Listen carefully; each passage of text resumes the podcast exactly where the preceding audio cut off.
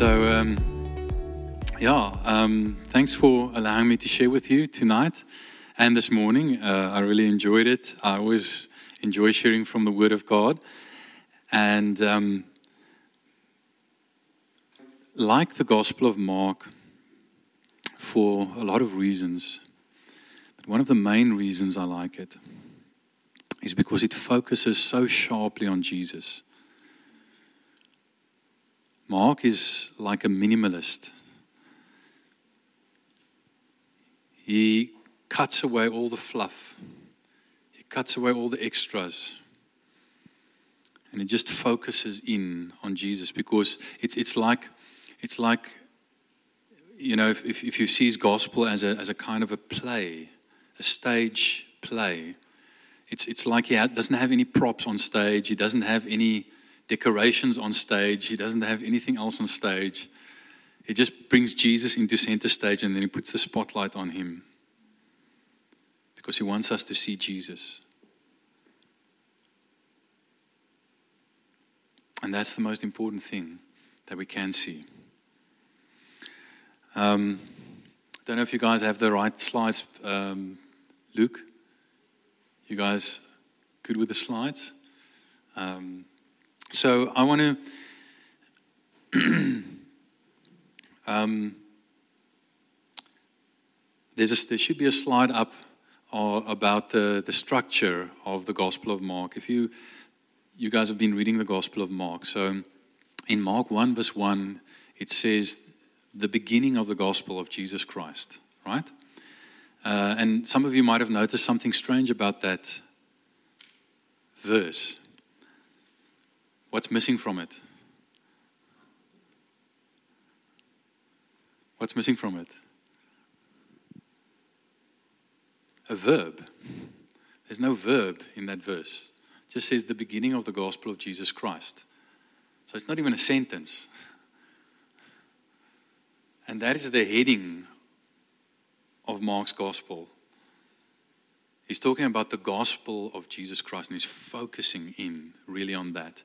And we're going to see um, tonight's portion that we're going to look at really focuses in on, uh, on, on him. And good, can you bring up that structure of the, the gospel? Next slide. There we go. So I'm, i made sort of a simplified structure of the Gospel of Mark, just to give you sort of a big picture. Um, Mark, you'll see, use a, a, chiastic structure. That's a structure that um, is like parallel. Um, and the first portion, um, I'm numbered it there, A1, is each portion is connected in a certain place and with a certain theme. So the place there is the desert, and it's all about preparation for Jesus. Then the second, uh, second section, B1, is in Galilee and it's the revelation of Jesus. It's all about who Jesus is, Jesus revealing himself through what he says and through what he does. And then the middle section, of which we're going to look at the beginning of it tonight, is on the way. Um, I number it C here. And it's all about the true meaning of discipleship. What is discipleship about? Then B2 is when Jesus is on his way to Jerusalem. So, so to Jerusalem, it's all about confrontation with Jesus. And then the final section, A2, is at the tomb, and it's about the resurrection of Jesus. And the middle section, C, on the way, the true meaning of discipleship, it starts in Mark 8, verse 22, with the portion we're going to read tonight. And it ends at the end of Mark chapter 10. And it begins with a story of a blind man receiving his sight, and it ends with a story blind Bartimaeus receiving his sight. And, it, and, and I said this morning that, that Mark was Peter's translator, and he was recording the eyewitness testimony of Peter, of the Apostle Peter. And he didn't only record these events because they actually happened, but because there's a deeper meaning that we can learn from them. So they actually happened, and there's a deeper meaning. It's not one or the other. Okay? And clearly by bracketing this section on discipleship with two different blind men receiving their sight. He's trying to tell us something about discipleship. That a big part of discipleship is having our eyes opened so that we can see Jesus. because you can only follow the Jesus you can see. So, unless you see the real Jesus, you cannot follow the real Jesus. And that is critical to discipleship. So, um, let me let me just get into this. I, um, I'll read the, the passage for you, and then I'll I'll share. Um, Mark eight verse twenty two says, "And they came to Bethsaida." And some people brought to him a blind man and begged him to touch him. And he took the blind man by the hand and led him out of the village. And when he had spit in, on his eyes, he laid his hands on him and asked him, Do you see anything? And he looked up and said, I see people, but they are like trees walking. Then Jesus laid hands on his eyes again, and he opened his eyes, and his sight was restored, and he saw everything clearly. And he sent him to his home, saying, Do not even enter the village. Something strange going on here. Because Jesus takes him out of the village, and then you'd expect, you know, Jesus to do what Luke did tonight and ask for testimonies, you know. But Jesus seems to do the opposite. So there's something strange going on here.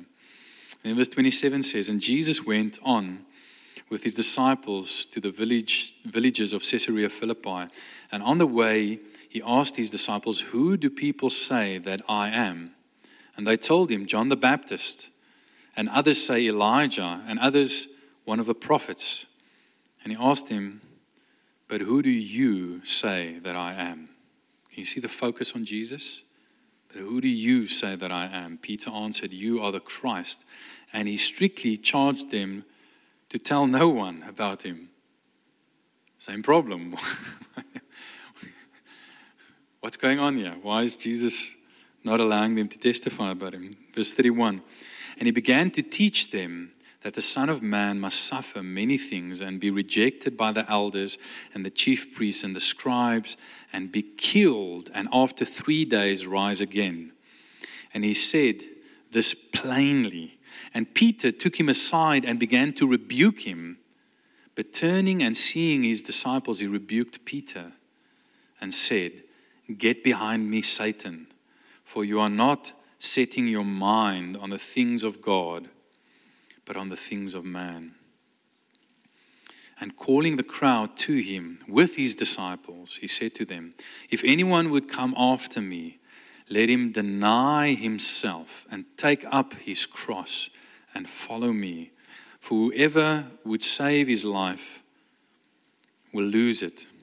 But whoever loses his life for my sake and the gospel's will save it. For what does it profit a man to gain the whole world and forfeit his own his, his soul? For what can a man give in return for his soul? For whoever is ashamed of me and of my words in this adulterous and sinful generation, of him the Son of Man will also be ashamed when he comes in his glory, in, in the glory of his Father with the holy angels. And Lord God, we just thank you for your word, and we thank you, Lord, that your word is living and powerful, Lord. Thank you that your word is more powerful than we realize. And thank you that your spirit powerfully uses your word and plants it in our hearts. And thank you that the implanted word is able to save us and to change us and to grow in our hearts, in the soil of our hearts, and to bear much fruit to the glory of your name. And Lord, that is what we want. So, Holy Spirit, we pray, Lord, that you'll come and lead us into all truth through this word in Jesus' name. So, there's too much here that I there's more than I can actually share um, with you, so I'm going to have to pick and choose. And I'm actually trusting the Lord, the Holy Spirit, that, that He'll just, you know, whatever has to come across, that that'll come across. But I, I want to just sort of, just to give it a bit of structure, I just want to mention three things. And to me, this is, this is so important. If Mark's gospel is about the gospel, the beginning of the gospel, you know, the gospel means good news, right? of Jesus Christ. And Jesus says here, whoever's ashamed of me and my words, but whoever gives up his life for this, my sake and for the gospel's sake. We can see the centrality of the gospel in, in what Jesus says here. The gospel is truth to look at, the gospel is truth to look through, and the gospel is truth to live out. Okay? So, first, the gospel is truth to look at, and the central truth of the gospel is the truth of who Jesus is. And that's why Mark focuses so sharply on Jesus. Takes this empty, minimalist stage, puts Jesus center stage, and shines the light on him and says, You need to see Jesus. And let's just go to that passage and read through it. It says, They came to Bethsaida, and some people brought to him a blind man and begged him to touch him. And he took the blind man by the hand and led him outside of the village. And when he had spat in his eyes, he laid hands on him and asked him, Do you see anything? It's interesting to me, firstly, that Jesus takes this guy outside of the village. And, and, and sometimes you need to, Jesus needs to remove you from your circumstances because your circumstances prevent you from receiving what Jesus has for you. Some of you came here to George from other places and in those other places, you struggled to follow the Lord. And now, all of a sudden, that you're in George and you're out of your natural environment, all of a sudden, God's doing things in your life. Sometimes our families, our circle of friends, our villages keep us captive to what, to what we're in so that we cannot receive everything that Jesus has to us. And Jesus first has to take us out of our village and then He can start doing what He wants to do in our lives. And some of you have experienced that. So He takes this guy out of the village. And then when Jesus starts to work in your life, sometimes He works in your life in a way that is so offensive. He comes to this guy and he spits in his eye. Now, even in today's modern day and age, that would be offensive. But I can tell you, way back in the first century when Jesus did that, that was even more offensive. Have you ever experienced Jesus spitting in your eye? Have you ever experienced Jesus doing for you what you desperately want him to do, but he does it in such a way that it's offensive?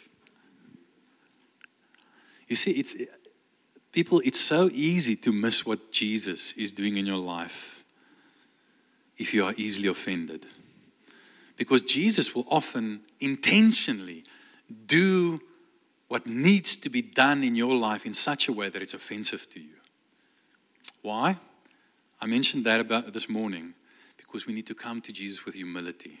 And sometimes when Jesus works in our lives, he works in such a way that it tests our humility and encourages us humility and gives us the opportunity to practice humility. And that's good. See, that's part of Jesus working all things for our good. So he comes and he spits in this guy's eye, and then he says, Do you see anything? And he says, He looked up and he said, I see people, but they look like trees walking. And then it says, And Jesus laid hands on him on his eyes again, and he opened his eyes, and his sight was restored, and he saw everything clearly. Jesus doesn't always do everything he wants to do in your life at one time. He doesn't do it all at once. Sometimes he does it in stages. And you've got to be patient. And you've got to be honest. Don't say, Jesus, I can see in faith, supposedly, when actually you can't see clearly. Be honest like this guy and say, Lord, I, I see better, but you know, I see people like trees. Because if you pretend like Jesus has finished what he's busy doing in your life when he actually is only halfway, then you're going to not receive the rest of your miracle. Be honest with Jesus. Don't pretend. Jesus sometimes doesn't do everything at once, he does it in stages. There's another more, even more important reason why Jesus does it that way. But that also means that, you know, if Jesus does miracles in stages, then sometimes the way he uses us will also lead to the miraculous in stages and not all at once. And we shouldn't be flustered or freak out or think something is wrong if he does it that way. That's the way he did it as well. And then it says, and he sent him home, saying, Do not even enter the village. And I'll, I'll come back to that. Maybe try and talk a bit about the reason why Jesus does that. There's a very specific reason for it. And we're going to see in a moment. And then it says, And Jesus went on with his disciples to the villages of Caesarea Philippi. And on the way, he asked his disciples, Who do people say that I am? And they told him, John the Baptist, and others say Elijah, and others one of the prophets. And we live in a society that is full of opinions, especially with social media Twitter, Facebook, Instagram, you name it. Full of opinions about who Jesus is. But who Jesus is, who the real Jesus is, is not determined by public opinion. And if you base your revelation and your understanding of who Jesus is on public opinion, you'll get it wrong more often than not.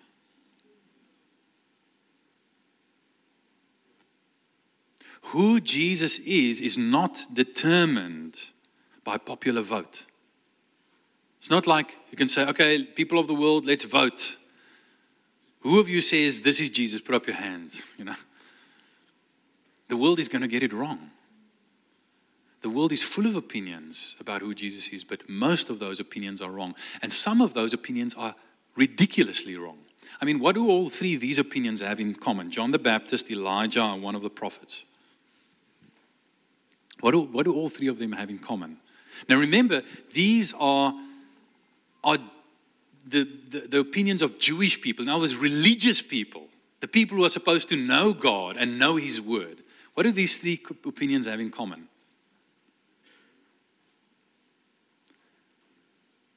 All three of them claim that Jesus is a dead person come back. In other words, reincarnation is what all three of them have in common. I mean, the concept of reincarnation isn't even in the Old Testament or in the Jewish scriptures or in Jewish tradition. How on earth was the, the most popular opinion about Jesus that he was a dead person come back? Amongst Jews, nogals. For crying out loud. can, can you see how ridiculous this is? And even among Christians, sometimes, I mean, sometimes we like these Jews. We have sometimes have ridiculously wrong ideas about who Jesus is.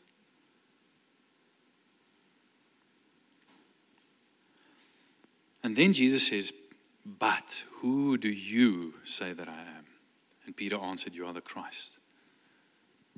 Who do you say that I am? What matters is not what you know about what other people think about Jesus. What matters is what you think about Jesus. This might very well be the most important question you'll ever have to answer in your entire life. Who, when Jesus asks you the same question he asked the disciples, who do you say that I am? Because your answer to this question determines not only your eternal destiny when Jesus comes in the glory of his Father with his holy angels, but it determines whether you can follow Jesus now in this life because you can only follow the Jesus you know. And if you know the wrong Jesus, you can only follow the wrong Jesus. If you want to follow the real Jesus, you must know the real Jesus. So, who do you say he is? Who do you say he is? You, you see, this is, this is the thing that makes the gospel so different. I mean, people can have all kinds of opinion about Julius Caesar and about what he wrote in his Gallic Wars. They can read it and they can read it quite objectively because it doesn't affect their lives. Who Julius Caesar is and what he did does not in history does not affect their lives. But who Jesus is and what he did in history absolutely affects your life. So, so let's also be honest about this that none of us are objective or impartial about this. Because if Jesus is who he says he is, then it means our lives have to change to line up with who Jesus is. And that's why so many people, when they read scripture, they cannot read it objectively. They cannot, they, because they don't want it to be true. They don't, they don't want Jesus to be who he says he is. Because if he is who he says he is, then it means they have to surrender their lives to Him. And He has authority over their lives. So let's not pretend that we can be all objective about this, as though this does not affect everything in our lives. Who do you say that I am? And Peter answered, You are the Christ. What does it mean that Jesus is the Christ? Jesus Christ the beginning of the gospel of Jesus Christ. Some people think that Christ was Jesus' surname, as though his parents were Mary and Joseph Christ.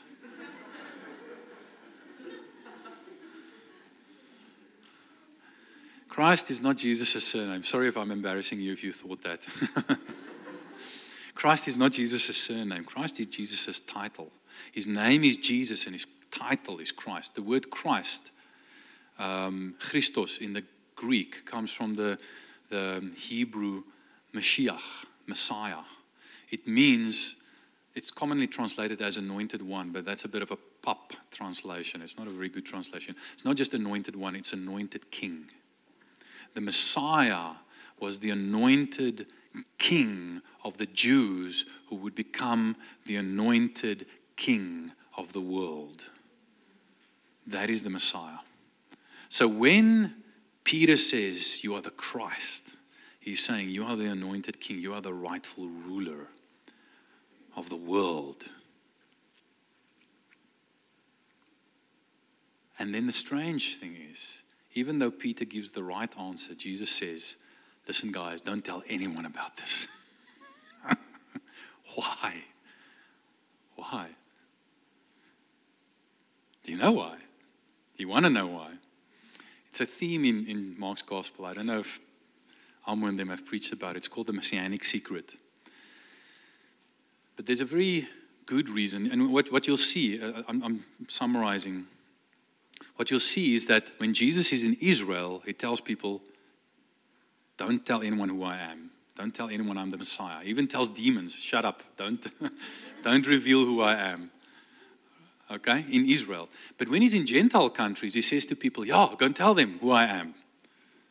Um, I, the, the 4,000, we read this morning about the 4,000 that were fed in Decapolis, the 10 cities of the Gentiles. There were so many people who, were, who, came to Jesus because a few chapters before that, there was a demoniac who Jesus delivered. And he wanted to come with Jesus, and Jesus said, No, go back and go and tell everyone Okay? so, why did Jesus tell the people in the Gentile places to talk about him, but the people in Israel, no, be quiet, shut up, don't talk about me? I'll tell you one of the reasons. I don't think this is necessarily the only reason, but this is one of the reasons. You see, the, the gospel is not only truth to look at, and, and when we look at the truth of the gospel, we need to see Jesus most of all. The gospel is also truth to look through.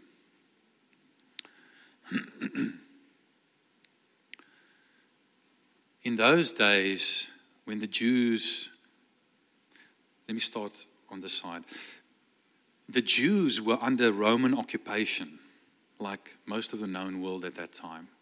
The Roman authorities had conquered Israel and Roman governors were ruling Israel, and Israelites in their own countries were living like slaves, as though they were in Egypt or as though they were in Babylon. They were like basically like slaves in their own country. So the captivity had, had not yet ended, and they had to pay serious taxes, severe taxes, so much so that many of them you know, were dying from hunger. And that's why they hated the tax collectors so much, because the tax collectors were Jews who were turncoats, who were working for the Roman oppressors. And, and not only gathering taxes, exorbitant taxes from their own countrymen, but gathering more than they should have gathered so they can line their own pockets. What Israel needed And this is why the name, the son of David, so excited the people. They needed someone like David to come and kick the butts of the Roman oppressors and occupiers out of Israel.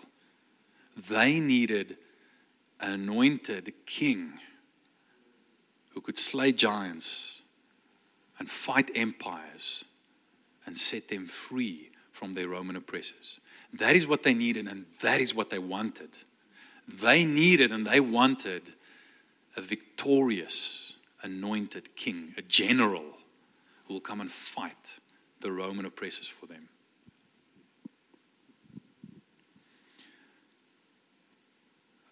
Once, um, I can't remember what day it was, I think it might have been a Sunday, we were sitting around the, the lunch table, and uh, my youngest son, Ethan, is five years old. He's very attached to his mom. He really loves his mom. When I try and hug him, he fights me. But when his mom hugs him and kisses him, he's like, yeah, bring it on, you know. and um, I can't remember exactly how it happened, but, um, you know, he, he, was saying, he was saying, uh, he was saying to, to his mother, I think he was sitting on, on her lap, and he was saying, You're my mama. And I said, But she's my wife. And she was my wife before she was your mom. And she said, No, she's my mama. And then my, my eldest daughter, she's about 13, she started catching on and, and, and she said, But she was my mama before she was your mama. And Ethan was getting like really upset. He was, No, my mama. and we started teasing him about this and saying, No, but she's my wife. Before she was your mama, before she was even anyone's mama, she was my wife. And he was getting angry and was shouting, No, my mama. You see, Rochelle, my wife, she's my wife, she's Ethan's mother, she's Kirsten's mother. She's all of those things. But Ethan was so focused on who he wanted her to be to him that he couldn't accept who she was to other people. You see, so often we are so focused on who we need Jesus to be, who we want Jesus to be to us that we miss who Jesus really is, or that we only get a little fraction, a little portion of who Jesus really is.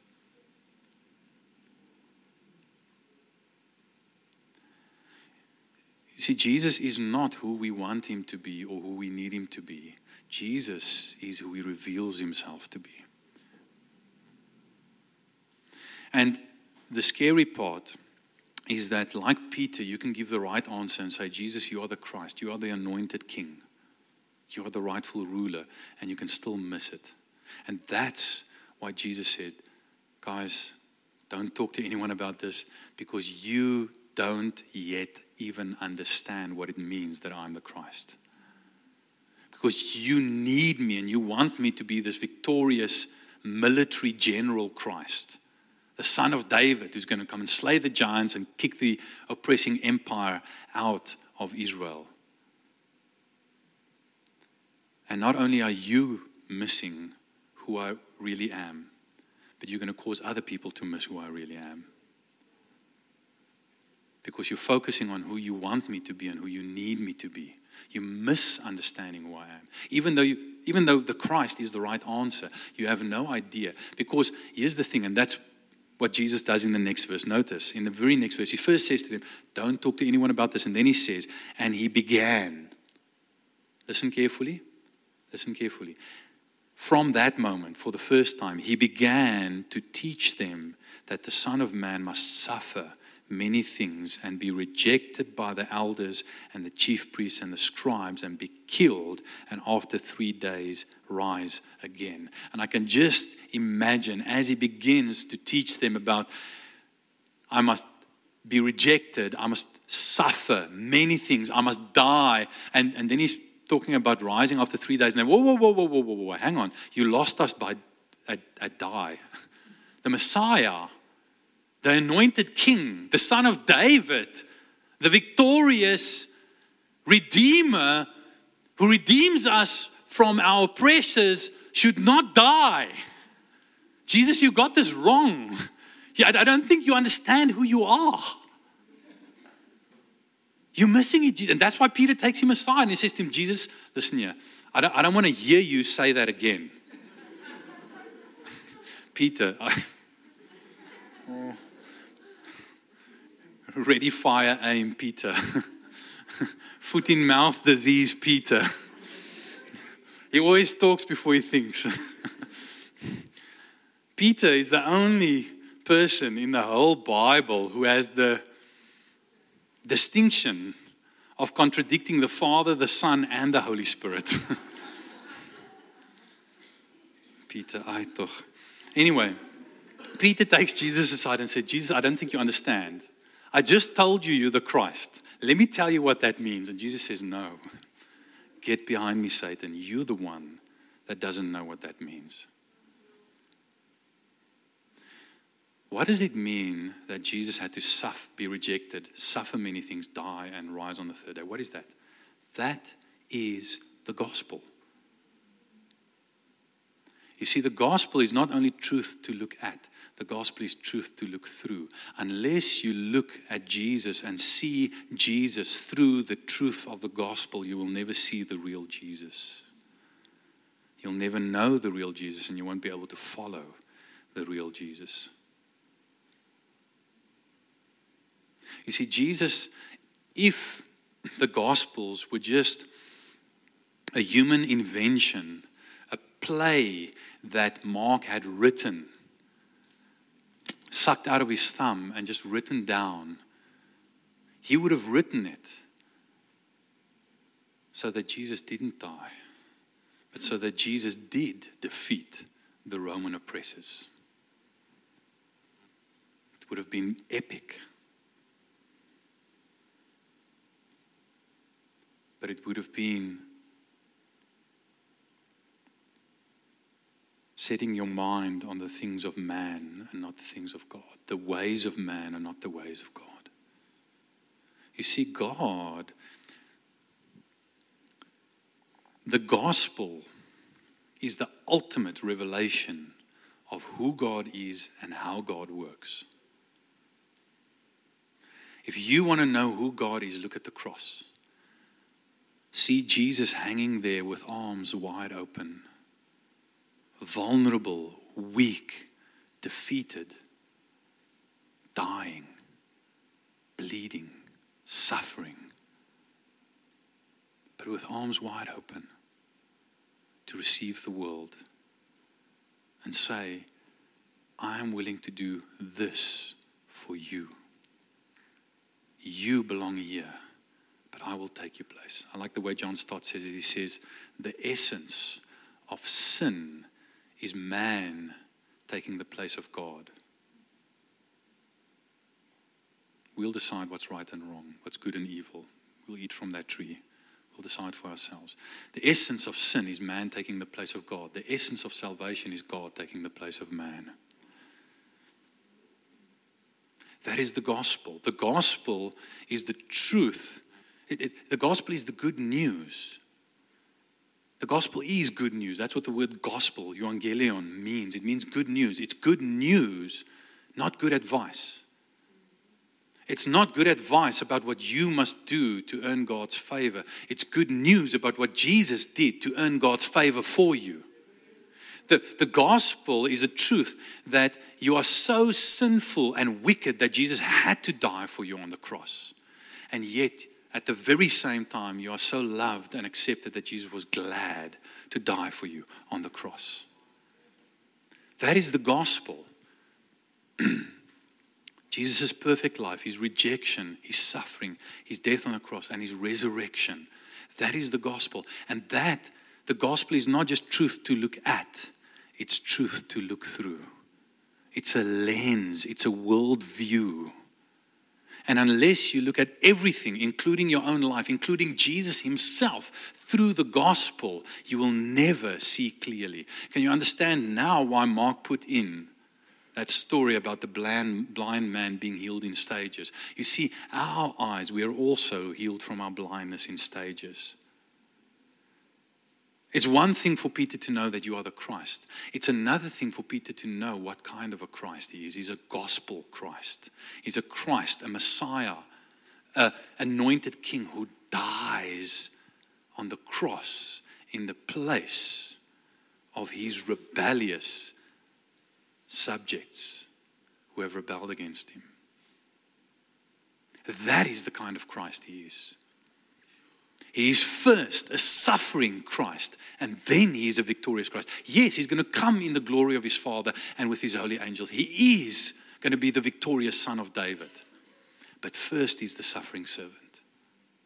You see, the gospel, I mean, if, if we had been able to choose a gospel, we would have just chosen victory. We would have just chosen the crown, not the cross. We would have just chosen victory, not defeat.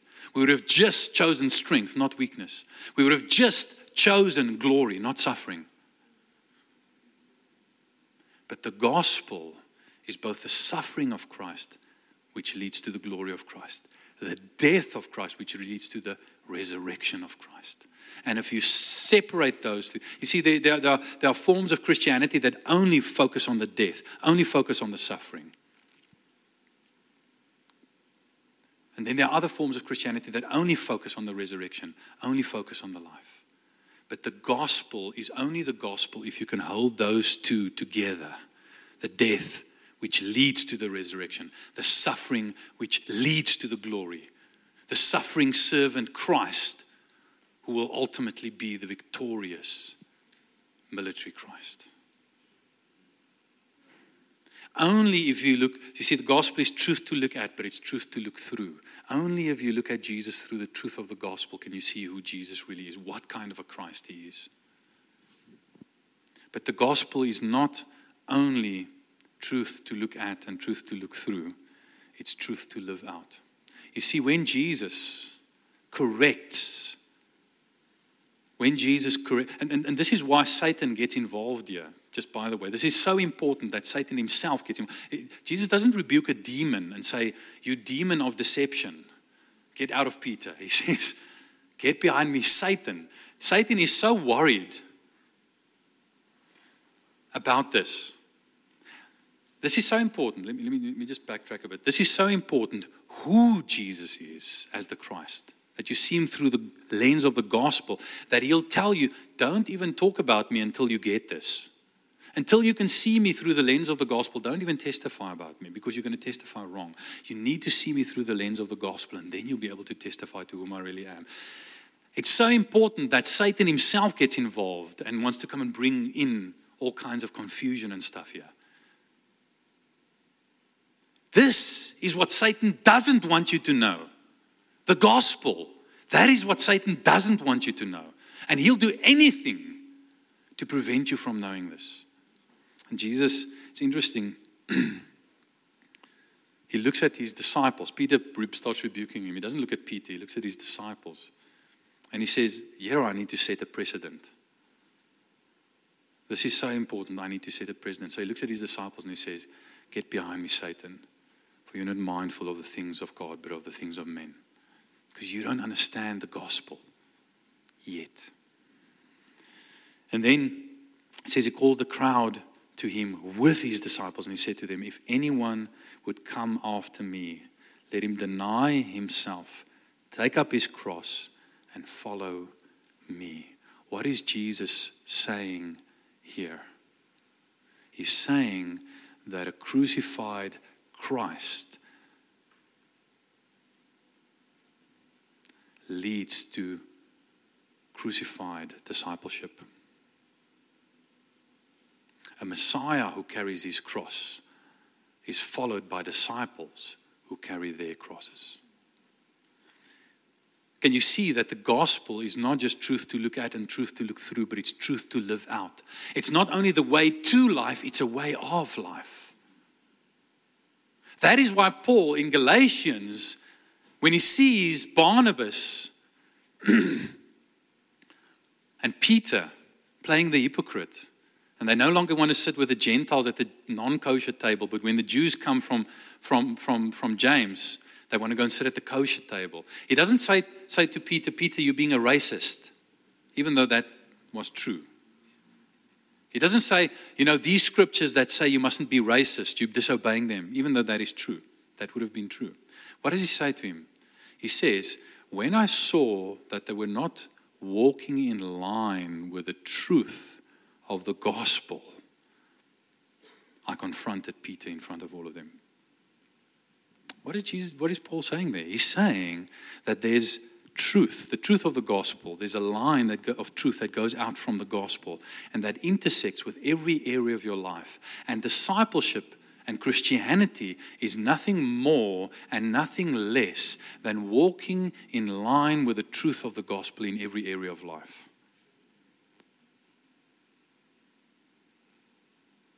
Does, does that make sense? This is this is really important because we, we miss this because we think that gospel is the ABC of the Christian life. The gospel is not the ABC, it's the A to Z. The gospel is not the milk, it's the milk and the meat. Hello? We think that I need to believe the gospel to get in, but then I need to do other stuff to get on. No, no. The gospel is the way in and the way on.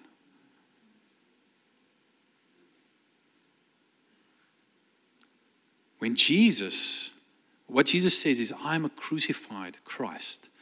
And a crucified Christ leads to crucified disciples.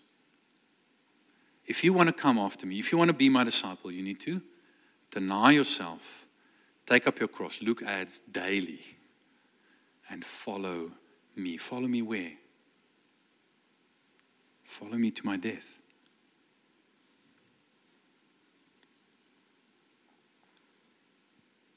This is going to shock some of you. But do you realize that the devil is not the only spiritual being who wants you dead? God wants you dead too. He says so in so many words.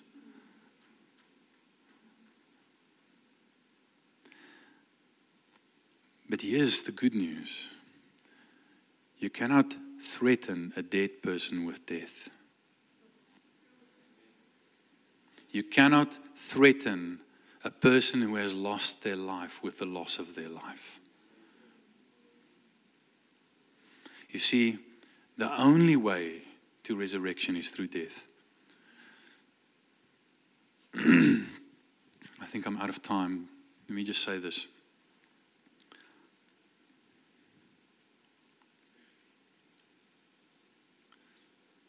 When Jesus went to the cross, he didn't only take your sin to the cross, he took you to the cross.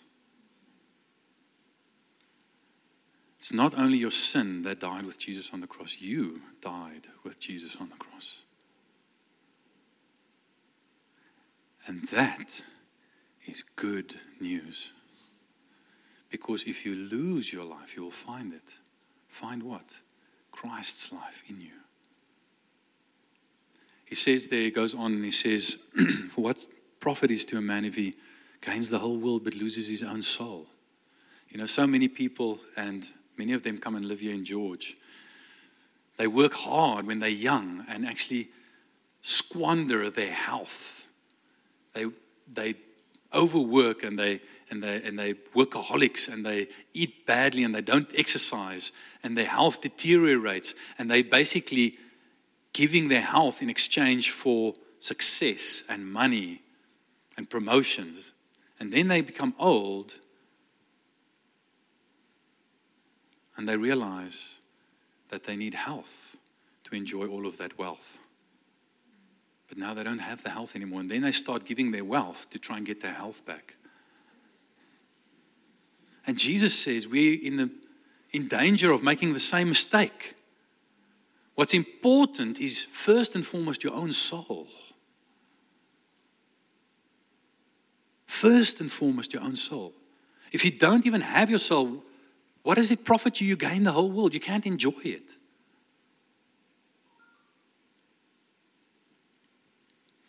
So, the gospel is truth to look at, Jesus particularly.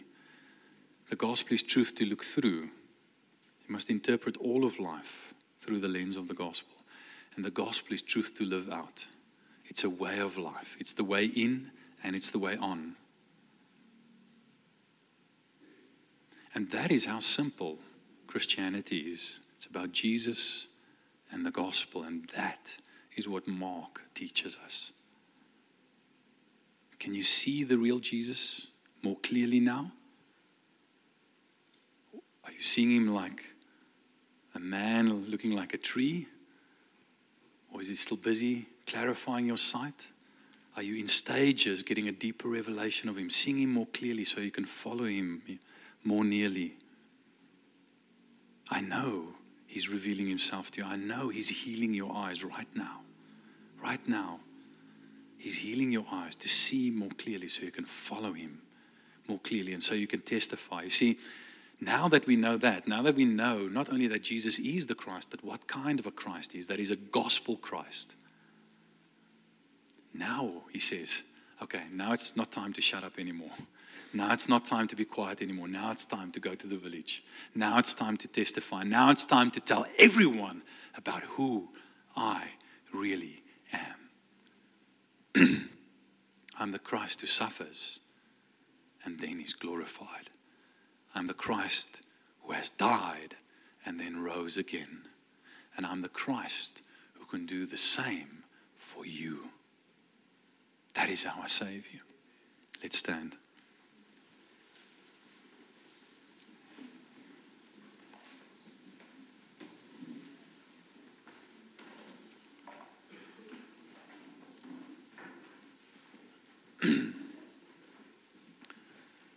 I know I've unsettled some of you a little bit, and I think that's good. I think it's good that you've been unsettled. See, God first has to d- disorientate you before He reorientates you. And some of you are feeling a bit disorientated. And, and that's good. That's good. Because God is busy reorientating you and giving you a clearer picture of who Jesus really is. Some of you are just feel a bit disorientated because you've, you're undergoing a, a gospel paradigm shift. You, you, you're taking off your glasses, your old glasses, and you're putting on a new set of glasses, a new set of spectacles. You're seeing all of life, you're starting to see all of life differently, and that is good. That is what God wants to do in your life. So I just want you to close your eyes right there where you are.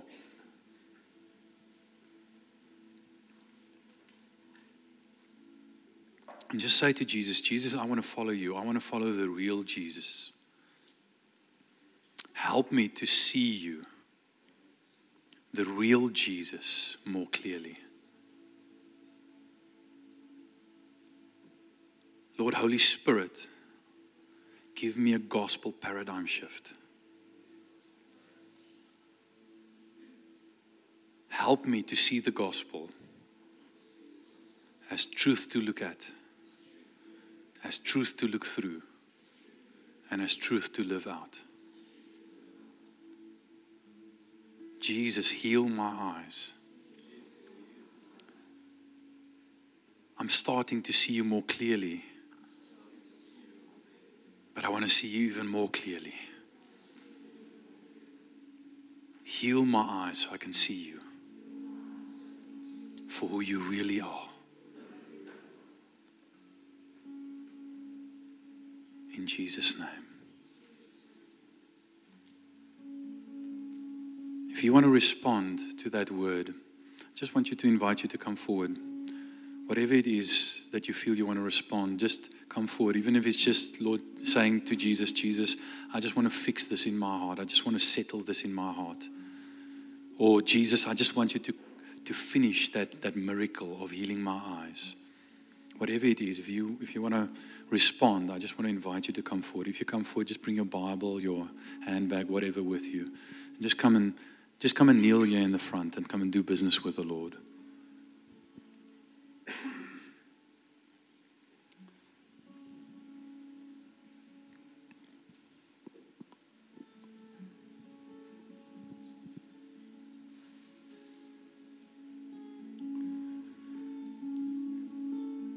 If Jesus is who reveal, reveals himself to be, then it means he's much more powerful than we realized.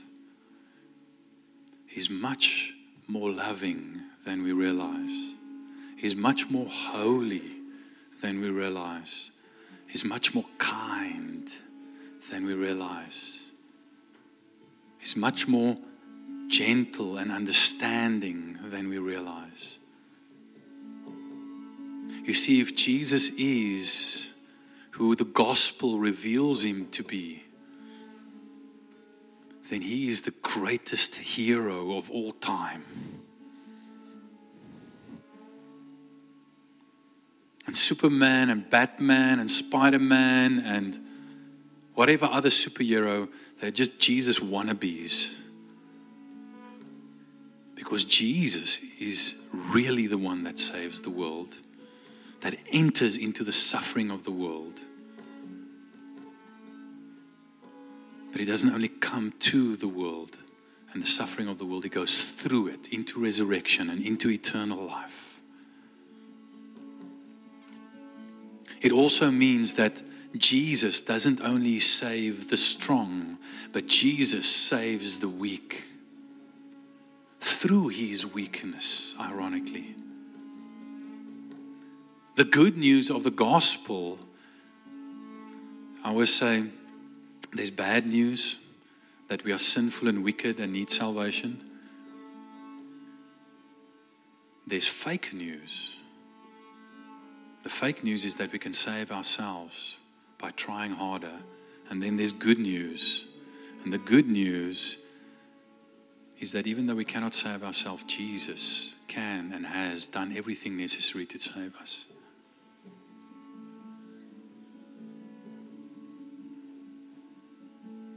If you need to, if you need the Holy Spirit to work at your idea of what Christianity is, if, if you haven't seen Christianity as walking out the gospel, taking up your cross, denying yourself, taking up your cross, and following Jesus through death and into resurrection, if you didn't see the, God, the Christianity and the Christian life as that, then maybe you also need to respond and just say, Jesus, I need you to tweak, I need you to change the way I see the Christian life.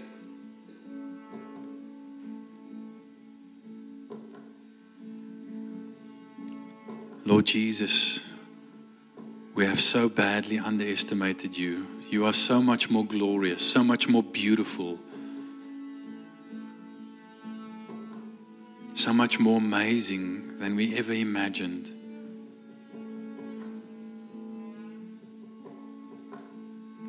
We honor you, we glorify you. And I pray, Lord God, that this church will be a gospel community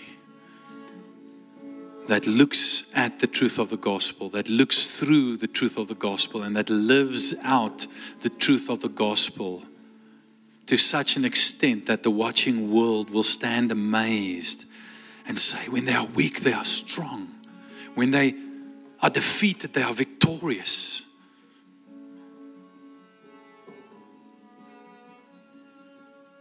When they are hurt, they are healed. And they are not only healed, but they become healers, wounded healers, like their master. Lord, I pray, Lord, that the watching world will see this church live out the gospel and find it so beautiful, so irresistible, that they'll say, I want to be part of that story. I want to follow that Messiah. Not a caricature who we twist into whom we want him to be or whom we think we need him to be, but the Messiah as he really is. I just bless your people, Lord, with ever increasing revelation of who you are, Jesus, through the power of your Holy Spirit. Jesus' name.